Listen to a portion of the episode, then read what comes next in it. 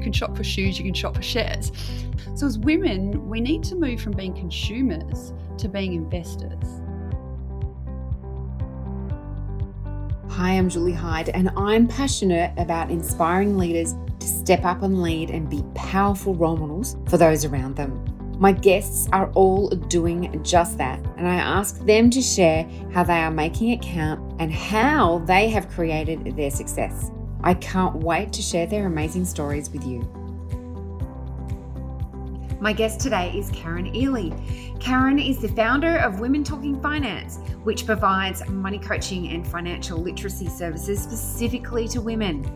As a former financial advisor for over 15 years, she saw the need to assist women better engage with their finances and set about to do just that.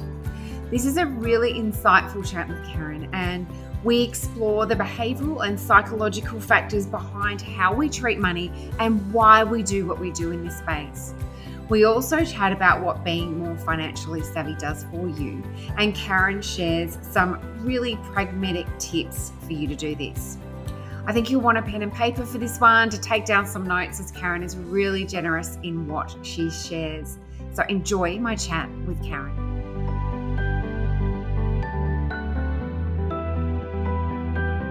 Karen, welcome to the podcast. Hi, Julie. Thanks for having me. Oh, it's my pleasure. And I'm really excited to chat with you today about all things money, which is super, super important and intertwines into all areas of our lives. So, shall we just get straight into it? Let's do it. Amazing. So, I'd love if we can just start at the very beginning and if you could share with us a little bit about your journey and how you landed to where you are today. Sure. So, I was raised by a single mum, my three, my two sisters and I, and uh, she did it all by herself. She was very independent and didn't really have a choice. So I learned very early on in life that a man was not a financial plan, and I needed to be financially independent myself. So I studied accounting at university and left there to work in one of the big four banks uh, and was there for several years. But I didn't find it very fulfilling as I found the culture was very much like they'd you know been working there for 20 years and most of them were just holding out for their retirement pensions. And as a 20 something year old i didn't really find it very you know motivating. So i left the bank and joined a small financial planning practice. And look they really took a chance on me because i was their first female in a higher level than or role than an admin role. And they really saw the need for women to be out there providing financial advice so I was there for a few years, and then personal reasons took me over to Sydney to live. And I went and worked in the headquarters of the financial planning firm there. So I worked as an auditor and in technical services for several years. So in technical services, I got to learn a lot about the different strategies that investors can use and then went from there to, into auditing. So I spent a couple of years traveling around Australia, seeing the best and let's say average financial advice that was being provided to, to clients. Upon returning to Adelaide four years later, I went back to my old practice and I borrowed $650,000 to buy into the practice. And when I reflect back on that now, it was quite a brave thing to do for a 34 year old. Yeah. Um, however, I was really certain that this was a career path I wanted to take and was really passionate and interested in financial advice. So I was there in that practice for 14 years. And during that time, I got married, had two children, got divorced. And in 2019, I decided I wanted to take a different approach to the way that I help clients. So, moved into starting my own business, focusing on financial education and coaching. Mm, I love what you said at the start there. A man's not a financial plan. That's an awesome quote and, and really true. Yeah. So you learned that from an, an early age, and you're the first female into like a higher level than admin in financial planning which is fantastic. So there's lots of um, things that you've achieved there, and then moved into your own business, which is very exciting. And as you say, it's it's that's also a very um, courageous move. Yes, I guess it is. Looking at thinking of it that way, yes. Yeah, for sure. So you were a financial planner for many years, like you say, and then you jumped out of that to be a money coach for women specifically what was the catalyst for change and why the focus on women? as a financial advisor, I saw a real need for unpacking the behaviors around why people do what they do with money. Because when I worked as an advisor, I'd put together a rational financial plan for clients. So it would be, you know, save this much a month, put some extra money into your mortgage and superannuation and start investing. And then I'd meet with those clients 12 months later for a review, and they'd either done half of the things on the list or taken a completely different approach and decided to borrow more money to buy a car or upgrade their home, putting huge financial pressures on themselves or just not taking a really rational approach to the way that they manage money. So when I saw this over and over again, year after year, I got really curious around behavioral finance and the psychology of money. Mm. And what I discovered is that too many of our financial decisions are made from our emotional brain rather than our rational brain. So I wanted to work with clients to unpack this so they could make long lasting and sustainable changes for the better in how they manage their money. And to answer your question, why women? Well, firstly, they're fun to work with. Yeah. And I appreciate many qualities that women have, being one myself. But I also saw that as a gender, we come up against some real challenges, and I wanted to be part of the solution to that issue. Yes. Yeah, so I worked predominantly with women in my first year of the business, but then I also found the need for women that were in a relationship to work with her as a couple as well because the husband or partner would get really curious as oh you've made these really good changes like maybe i need to go and see karen. And so then i uh, have started doing a lot more work with women in in couples as well and to help couples get on the same page financially because often we come from different backgrounds and have different values or approaches or views on the way that we should manage our money and how it should be spent yeah absolutely and yes i totally agree with you that women are, a whole lot of fun and I, I love that so you're really empowering people to take control and to create much better habits with their money beyond you telling them what to do. Because it's great for you to put a plan together for them and say, do this and do that. But I suppose you're wanting to get these behaviors really ingrained. So the unpacking of what's going on behind the scenes and psychologically will really enable you to do that a lot more effectively.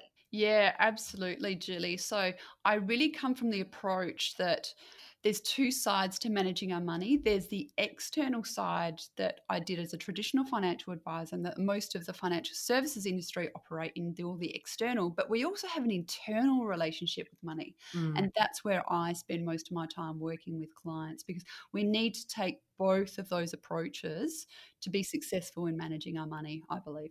Yes, I totally agree with you. And another quote I love that you say to women is that if you can buy shoes, you can buy shares. So I think that's so powerful. and do you think women's resistance around managing their money, and I know I'm speaking very generally here, from my banking background, I also saw a lot of women leaving that role, the money role, up to their husbands or their partners.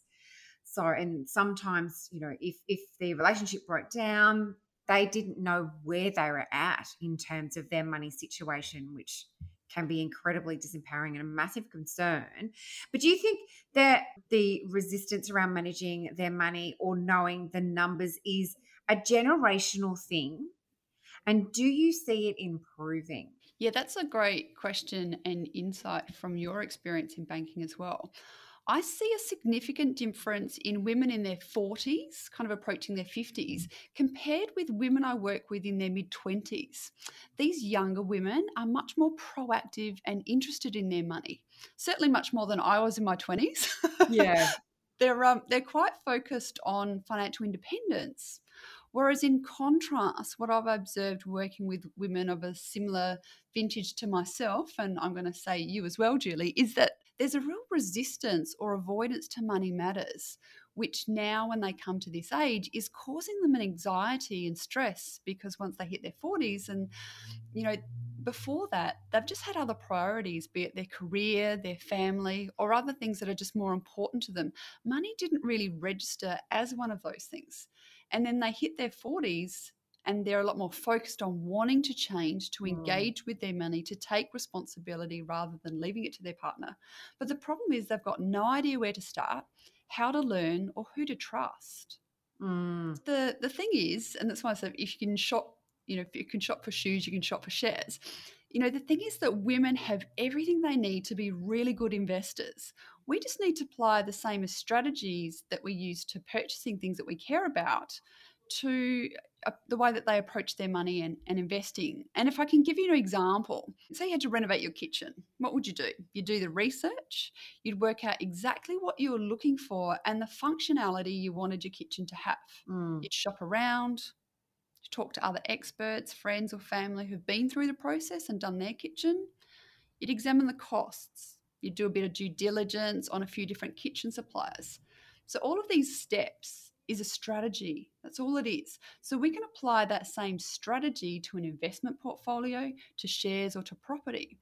So, as women, we need to move from being consumers to being investors. Yeah, that's so powerful. I love that from being consumers to being investors. And yeah, I, I share your um, observations. Obviously, I'm not in that field anymore, but certainly along our younger generation just seems to be a whole lot more interested.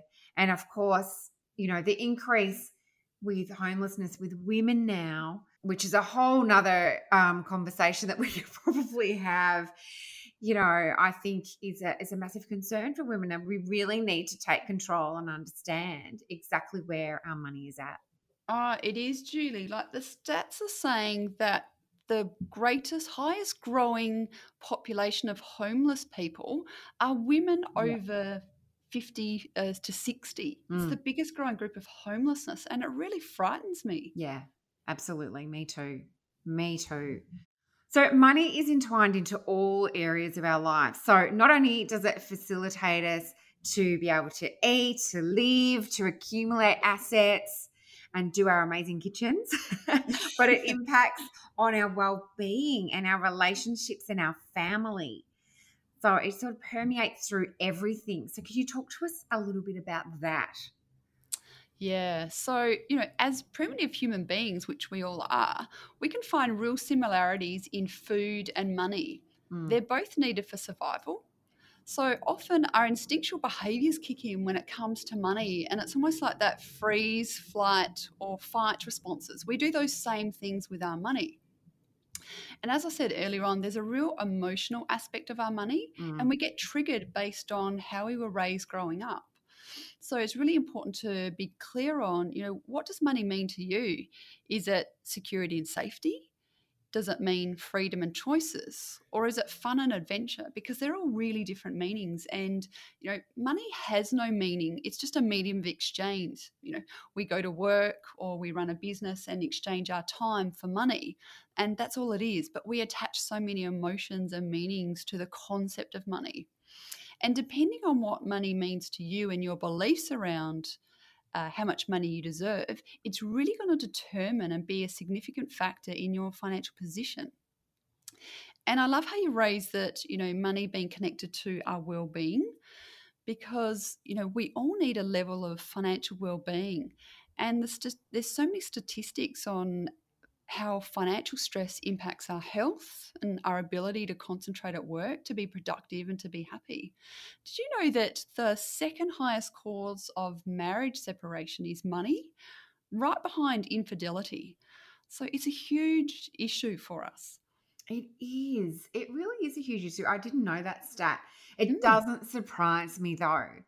And money can create happiness. I don't believe it mm. is the thing that makes us happy, but it can create happiness for sure and enable us to lead perhaps a little bit of a stress, a more stress free life. But it can create so much stress and anxiety within people. Absolutely. Yeah. So, in saying that, can you share with us your, your perhaps your top three tips for managing our money with the longer term goal in mind? Mm, I'd love to. So, the first one think of your finances like a business or a company. So, if you own your own business or you're an employee of a company, what do they have in place for financial success? you know they have a purpose you know why that company exists and our money also needs a purpose and direction so make financial goals is my first tip yeah because it's going to give your money uh, a direction to take and a purpose and it's going to give you that why for what you do with your money mm. so the second one is that i'm pretty sure uh, the job that you have now you probably needed to do some study to get that job or do some training on the job or get some experience. We need to apply this to our finances as well. So, you know, a lot of the, you know, we talk about the superannuation gap and the income gap. I also believe there's a confidence gap that women have. And the only way to remedy this is to actually learn more about finances and managing our money. So, you know, do some learnings. There's so many books and podcasts and online courses, investors clubs. So, my second tip is to really build some knowledge around your finances and how to manage money and how to invest because that's going to build your confidence and capability uh, to be able to manage your money more effectively. Mm. And then my third tip and most important one is, as I said before, you know, managing our money is as much internal as it is external. So if you don't have the financial results you want or that you thought you'd have by now, you know, take time to ask yourself, you know, what's getting in the way? You know, because without exception, I expect it will be your mindset. So just be really clear on, you know, what does money mean to you?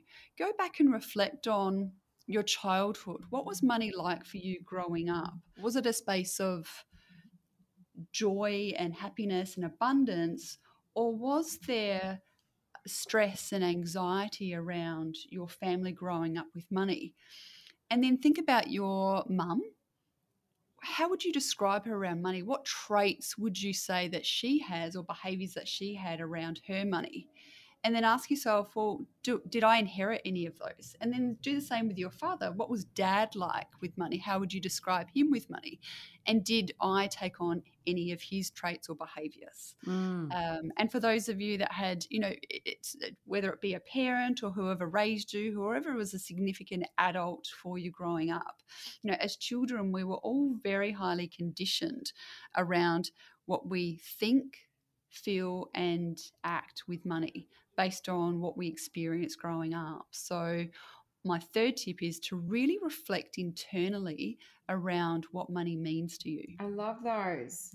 They're all building on each other. So, the first one around like the setting the goals. And I love that you say, that really helps you understand the why you're doing what you're doing, which is incredibly important in terms of anything that we do. Just being really connected to that. It's like, we you know, we might be sacrificing that pair of shoes for this greater goal, what it's going to enable us to do, which I think is really, really awesome. That's right. Yeah, I've even got um, you know a template on my website that people can go and have a look at, and it's about you know investing 101. And the first thing is being really clear on why you're investing. Mm. Is it for capital growth for the longer term, or do you want to generate some passive income now to substitute the income that you're earning from work or for a business? It's really important to understand why you're doing what you're doing with your money. And like you said before, it can also act as a motivation. So you know to ask yourself, do I need that extra pair of shoes or that handbag or that new outfit? Yeah. Or is that money going to taking me closer towards my purpose and what I really want in life, what's really important to me? Yeah, absolutely. So that's great. Second one being, you know, really build your knowledge around that to improve your confidence within that space. And the third being around reflecting internally and really understanding your, I suppose, your money mindset and what baggage you might be carrying around from previous. So, or from parents or whatever that looks like. So you can really get yourself on the right track.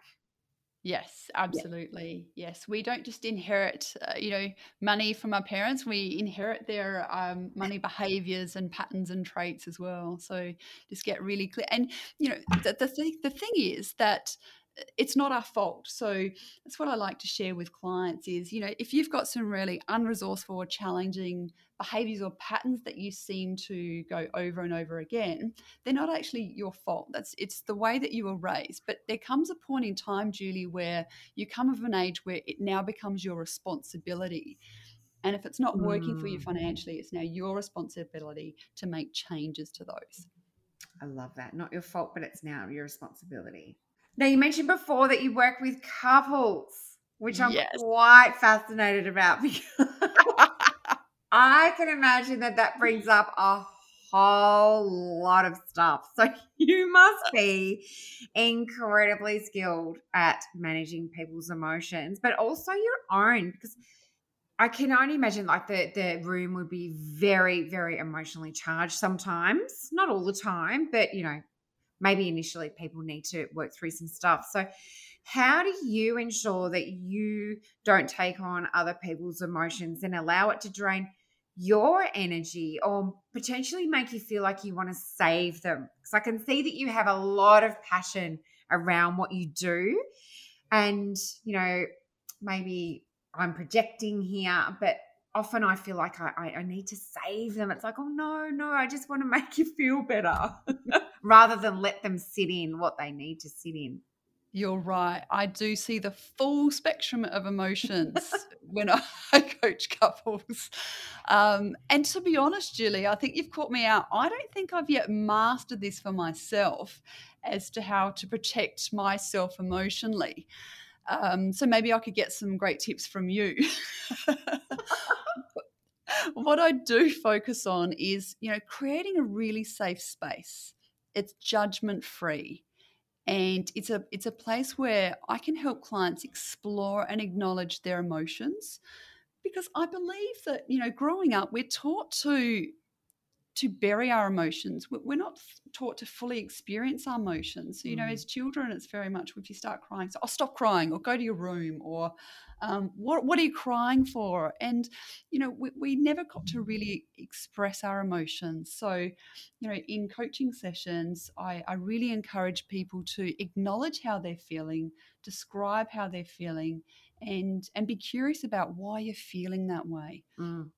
Um, so yeah, I I do very much, and I totally get you. That I just want to fix you. I just want to help you, but that's the client's journey to take. So whilst I can facilitate and ask the right questions, it really needs to come from them.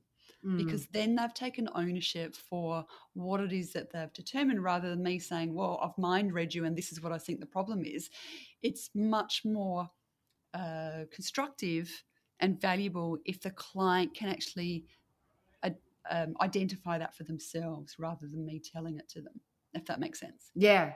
Yeah, no, it absolutely does. People really, as you say, need to go through their own journey and just work it through through themselves. Now, how can people get in touch with you?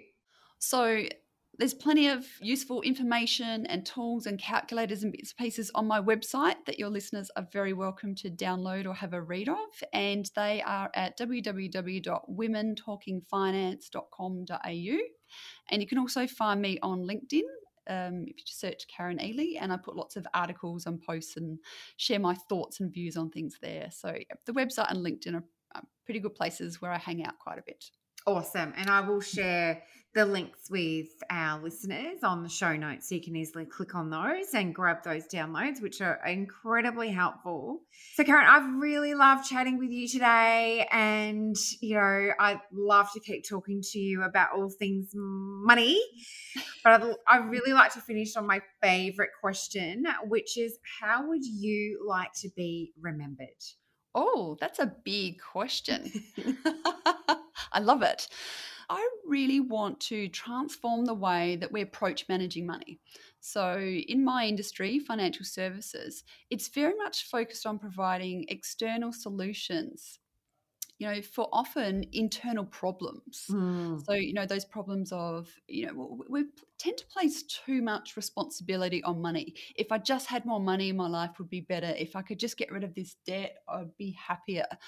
Um, but so my goal is to really create an awareness as to how examining our beliefs and behaviors are really the foundation to having a great relationship with money and the results in sustainable and ongoing financial success for individuals.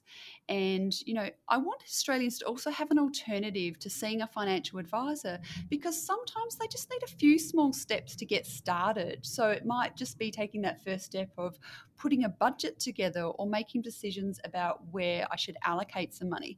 And they can focus on doing this for a few years until they feel like they're ready to see a financial advisor.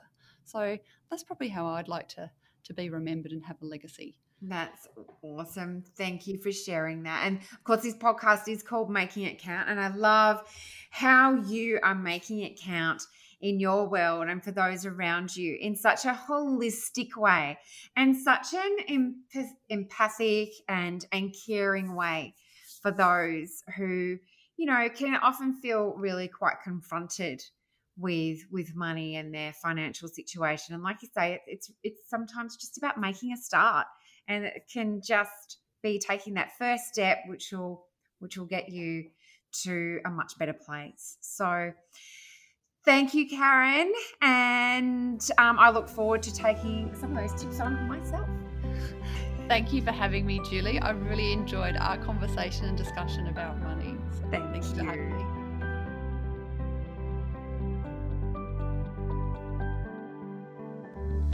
Thanks for listening. And I hope that you have gained some great ideas and feel inspired to get out there and make what you do count for your leadership, your business, and your life. Please do leave a review for this podcast and please share it with your network.